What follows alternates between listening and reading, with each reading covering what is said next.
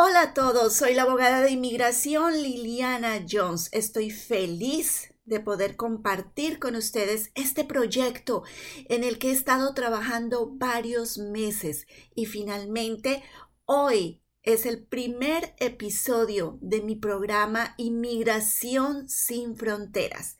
En este primer episodio les voy a hablar de quién se considera o quién es considerado un inmigrante bajo la ley de inmigración de los Estados Unidos y también quién es considerado un no inmigrante. Así que empecemos.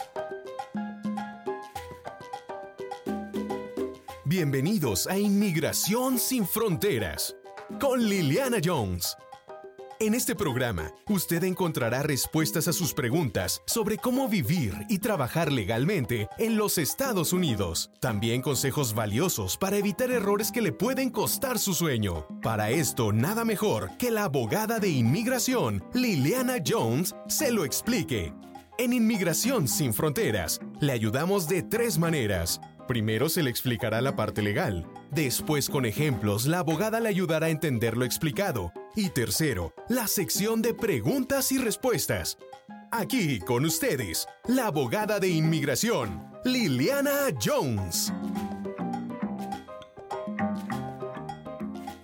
¿Quién es considerado un inmigrante ante la ley de inmigración de los Estados Unidos? En mi página de Facebook le pedí a las personas que me dejaran saber qué opinaban ellos acerca de ser inmigrante. Para ellos, ¿qué es ser inmigrante? Les pedí que me dieran sus respuestas y vaya, me sorprendí, recibí aproximadamente, recibí 360 respuestas para ser exactos. Aquí les voy a leer algunas de ellas. Eh, por ejemplo, Núñez, Núñez me dice, eh, somos nómadas, lo leí en los libros de historia en la escuela. Así se les llamaba a las personas que, movían, que se movían de un lugar a otro buscando una mejor vida. Espero mi recuerdo sea correcto. Eso me lo dijo Núñez Núñez. Norma Jiménez me dice, yo que dejé mi país por una vida mejor, para mí eso es inmigrante. Antonio Romo me dice, inmigrante significa desde el momento que dejas tu país por una vida mejor y ya no vuelves a ver a tus padres. El precio que tiene que, que tiene que pagar es muy caro por el hecho de ser inmigrante. Em, Florecita Morales me dice, ser inmigrante es estar con temor, sacrificio y mucha lucha, sobre todo aguantar a estar en un trabajo que a veces ya no te tratan bien, pero que aguantas porque no te dan trabajo en otros lados. Aún así, yo extraño, extraño estar en mi país.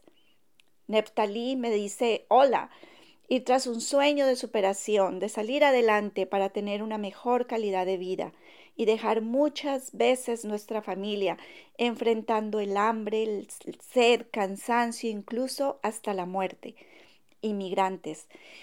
Como estas respuestas encontré muchísimas, muchísimas llenas de, de mucha de mucho sentimiento, de mucha pasión, porque son respuestas de inmigrantes, son respuestas de personas que están aquí en los Estados Unidos y podría decir que casi el 95 entre el 95 al 98% de las respuestas que me dejaron en mi página son respuestas cargadas de emoción, son respuestas muy personales. Quizás un 2-3% me dijeron lo que es ser inmigrante y un inmigrante, un inmigrante técnicamente aquí en los Estados Unidos y en cualquier parte del mundo es aquella persona que se va a vivir de manera permanente a un país extranjero. Aquí las palabras claves son permanente y extranjero. O sea que si una persona va por un periodo corto de tiempo a otro país y regresa a su país de origen, esa persona es considerada un no inmigrante. Aquí tenemos entonces los dos conceptos básicos. ¿Quién es un inmigrante? Aquel que se va a vivir permanentemente a un país extranjero y quién es un no inmigrante, aquel que solamente va por un corto periodo de tiempo y regresa a su país. O sea que cuando alguien viaja a un país por un periodo específico de tiempo, pero con la intención de regresar a su país de origen, esta persona entonces es considerada un no inmigrante. Sabiendo entonces estos dos significados básicos de quién es un inmigrante y de quién no es un inmigrante, aquellas personas que quieran vivir y trabajar legalmente en los Estados Unidos pueden tener diferentes opciones para hacerlo, ya sea como un inmigrante o como un no inmigrante. Por esa razón es que el primer episodio de mi podcast Inmigración sin Fronteras ha sido este, poderles explicar a ustedes quién es un inmigrante y quién es un no inmigrante, porque entendiendo estas dos, eh, estos dos conceptos, usted podrá determinar qué tipo de visado es el que necesita para vivir y trabajar en los Estados Unidos. Por ejemplo, una visa de inmigrante muy conocida son las visas familiares. Ese es un tema muy amplio que me va a tomar varios episodios aquí en Inmigración, eh, en Inmigración sin Fronteras para poder explicárselos. Con respecto a las visas de no inmigrante, por ejemplo, usted quiere venir a los Estados Unidos en plan de estudio, en plan de un trabajo corto, en plan de negocios. Bueno, hay muchísimas alternativas también para estos visados de no inmigrante. Pero aquí, como abogada de inmigración, es donde yo veo, donde se presentan la mayor parte de los problemas. Muchas personas vienen a los Estados Unidos con una visa de no inmigrante porque su intención era esa, de solamente venir por un corto periodo de tiempo y regresar a su país. Pero resulta que estando acá cambian de opinión y dicen, oh, a mí como que me gustó este país, em, me gusta el estilo de vida, yo como que mejor me quedo. Ahí empiezan los problemas y son problemas eh, serios que se pueden complicar muchísimo también se los voy a explicar aquí en este su programa de Inmigración sin Fronteras en programas futuros. Pero también se presentan las situaciones cuando una persona aplica para una visa de no inmigrante y desde ese mismo momento la persona tiene otras intenciones. ¿no? Sus intenciones son realmente de inmigrar, pero está aplicando para una visa de no inmigrante. Hay varios tipos, como se los mencionaba, de clasificaciones de visas de no inmigrante y de inmigrante. Aquí he preparado unos ejemplos para que ustedes puedan eh, comprender este tema también de mejor manera. Empecemos con estos ejemplos. Andrés tiene una hermana ciudadana que hace varios años presentó una petición por él. Andrés está contando los días, cuenta los días para que él finalmente pueda estar aquí en los Estados Unidos viviendo con su esposa y con sus hijos. Este es un claro ejemplo de una visa de inmigrante, una visa de inmigrante a través de peticiones familiares en este caso, la petición de una hermana que es ciudadana americana que presentó la petición por su hermano que está viviendo en otro país. Miremos el caso de Félix. Félix es un reconocido periodista en su país y quiere venir acá a los Estados Unidos a dictar unos seminarios acerca de marketing para periodistas. Félix quiere ofrecer unos, eh, estos seminarios, unos gratuitos y, eh, y, en otros seminarios él sí quiere cobrar, quiere que le paguen por su trabajo. Y obviamente después de esto regresar a su país. Él no tiene la menor intención de quedarse a, quedarse a vivir aquí en los Estados Unidos. Entonces, en el caso de Félix, Por lo que les estoy diciendo, vemos que se trata de una visa de no inmigrante. Su intención es solamente venir por un corto periodo de tiempo. Aquí hay unas pequeñas variaciones que quise poner en este ejemplo intencionalmente porque él quiere venir a dar unos cursos gratuitos y otros que no, que otros que son remunerados. Estos dos puntos el que venga a dar cursos gratuitos y otro que se le paguen marcan una gran diferencia en lo que tiene que ver con estas visas de no inmigrante. Por ejemplo, estos cursos gratuitos, donde él no va a percibir ninguna remuneración, él podría perfectamente entrar a darlos con la visa B1B2, que es una visa de turista y de negocios. Pero aquellos cursos en los que requiere una remuneración que él quiere que le paguen, ahí sí se nos enreda un poquito más el asunto porque él necesita otro tipo de visado más especial que también se los voy a explicar más adelante en uno de mis programas aquí en Inmigración sin Fronteras. Bueno, miremos otro caso. El caso de Juan. Juan está felizmente enamorado con su novia americana. Ella se llama Jennifer. Llevan ya varios años, se conocieron en las redes sociales, ya llevan dos años, inclusive Karen ya lo ha ido a visitar a su país y tienen planes serios de casarse. Bueno, la ley en este caso les da a ellos, porque Karen es ciudadana, le da la opción a Juan de venir aquí a los Estados Unidos con una visa que se llama la visa fiancé o la visa de prometido. Esta visa es una visa de no inmigrante. Y ustedes me dirán, ¿cómo así? Espéreme, explíqueme mejor porque si ellos se van a casar es porque Juan se quiere quedar a vivir en los Estados Unidos. ¿Y cómo así que la visa de prometido es una visa de no inmigrante? Tienen toda la razón. Pero les voy a explicar el por qué. La razón de esto es que el gobierno da esa visa de no inmigrante por tres meses, nada más.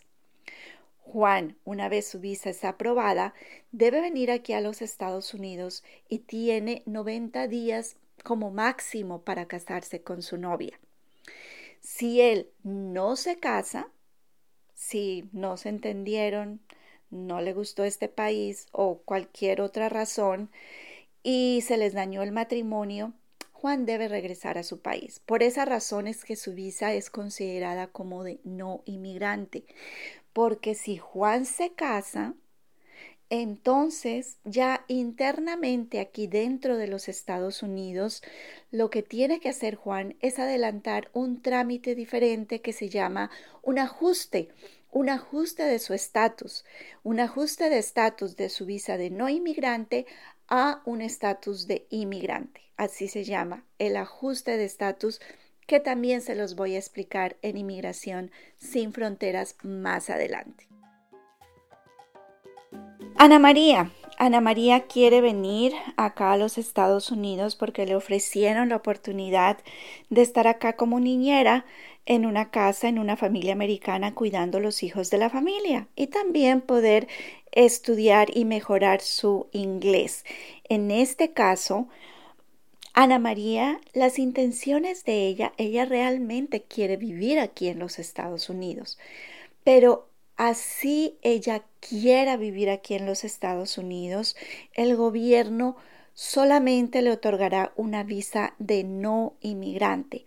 Aquí con este ejemplo y lo mismo con las visas de estudiante y con las visas de trabajo, así la persona quiera vivir aquí en los Estados Unidos, el gobierno en la gran mayoría de los casos otorga es una visa de no inmigrante. Así la persona tenga esa intención o ese querer es de vivir permanentemente aquí en los Estados Unidos. Entonces, en el caso de Ana María, ella puede venir aquí, estar como niñera, pero bajo una visa de no inmigrante. Estas visas son conocidas también como las visas J. Bueno, hablemos ahora de Héctor. Héctor tiene una escuela de baile, es muy reconocido y dice, oh, yo quiero irme a los Estados Unidos y quiero enseñarle a los americanos cómo es que se baila salsa, porque eso es lo que yo sé hacer. Quiero irme con mi familia, con mis hijos a los Estados Unidos, tengo el dinero para poder abrir mi salón de baile de salsa y aplica para su visa. Él quiere venir a vivir aquí con su familia. Ustedes me dirán en este momento, bueno, entonces la visa que le tienen que dar a Héctor es una visa de inmigrante. Pues no. Sorpresa, no. La visa que le dan a Héctor, así él quiera venir a vivir y trabajar en los Estados Unidos, será una visa de no inmigrante una visa de no inmigrante que es conocida también como la visa E2 o E1, dependiendo del país de origen de la persona. Con estos ejemplos les he querido mostrar que la intención de las personas muchas veces coincide con la intención del gobierno americano y que los problemas empiezan cuando yo me separo de esa intención o cuando cambio de intención ya cuando estoy aquí dentro de los Estados Unidos. Y cambiar esa visa de, no inmigrante a visa de inmigrante a veces es sencillo, otras veces no. Se complica la situación de la persona aquí en los Estados Unidos porque no sabía, no tenía conocimiento de que no podía quedarse o no sabía que no podía hacer ese cambio tan fácilmente. Por esta razón, vuelvo y lo repito, para mí es básico como abogada de inmigración que ustedes conozcan esos dos conceptos, ¿no? El concepto de ser inmigrante y de ser no inmigrante. Y que también sepan que así usted tenga una clara intención de vivir aquí en los Estados Unidos de manera permanente, el gobierno le puede decir a usted no, su visa será considerada como de no inmigrante. Y también hay casos de personas que tienen visa de inmigrante. Hay muchas personas que son residentes de este país, que ya aplicaron para su visa de inmigrante, que fue aprobada, que tienen su green card y que dicen, no, yo no quiero estar todo el tiempo en este país, yo me quiero ir para mi país y permanecer más tiempo allá. Y eso pasa en muchos casos.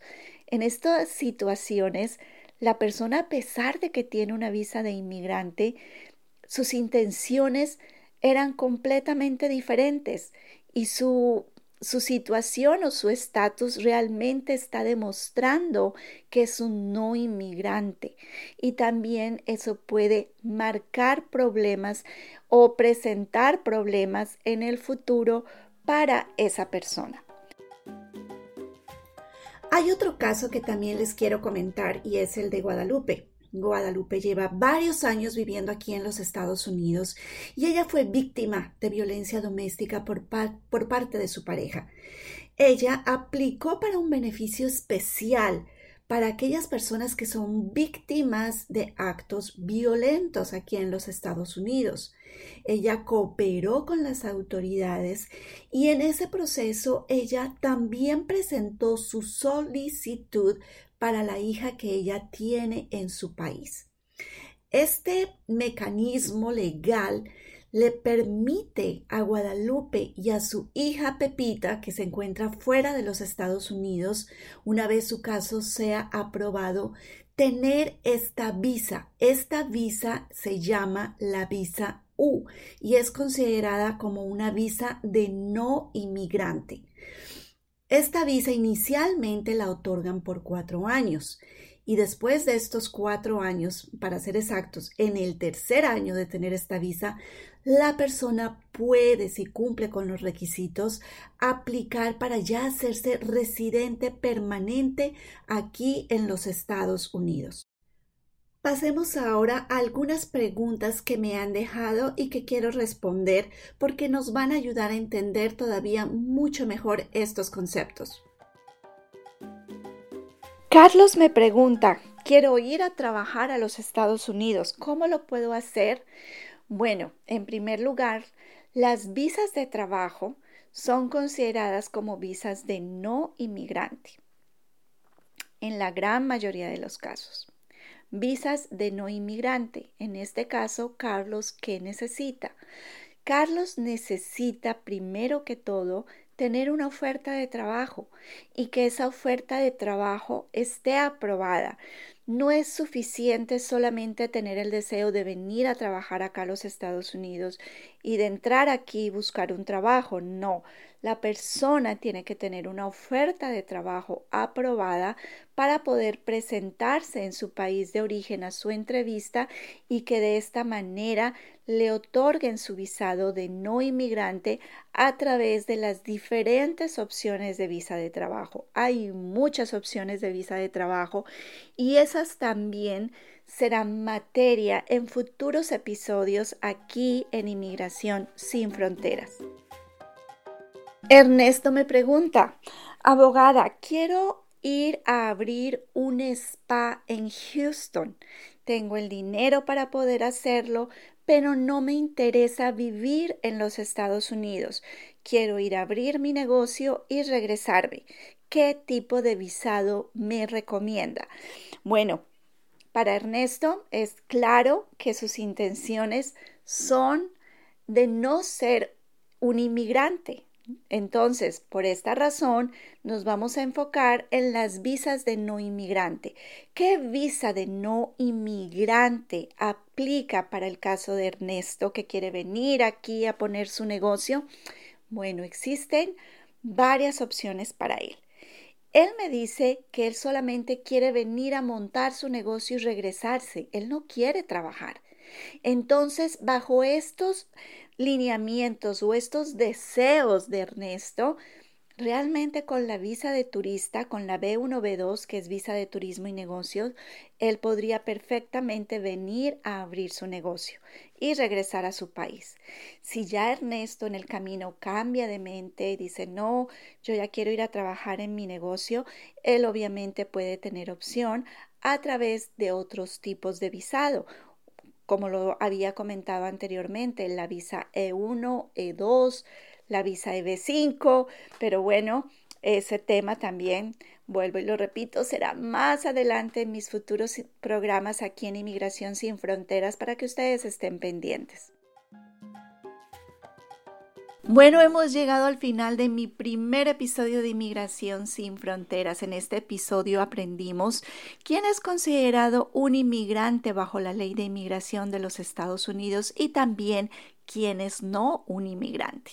Bueno, la próxima semana, en mi siguiente episodio, vamos a hablar sobre las diferentes opciones que tienen las personas para poder inmigrar de manera permanente a este país, o sea, aquellos que quieren tener su green card.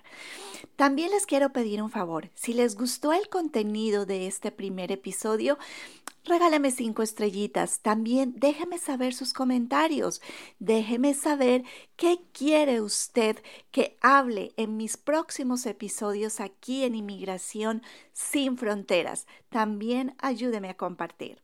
Bueno, me despido de ustedes deseándoles una buena noche, una buena tarde un buen día en cualquier parte del mundo donde ustedes me estén escuchando.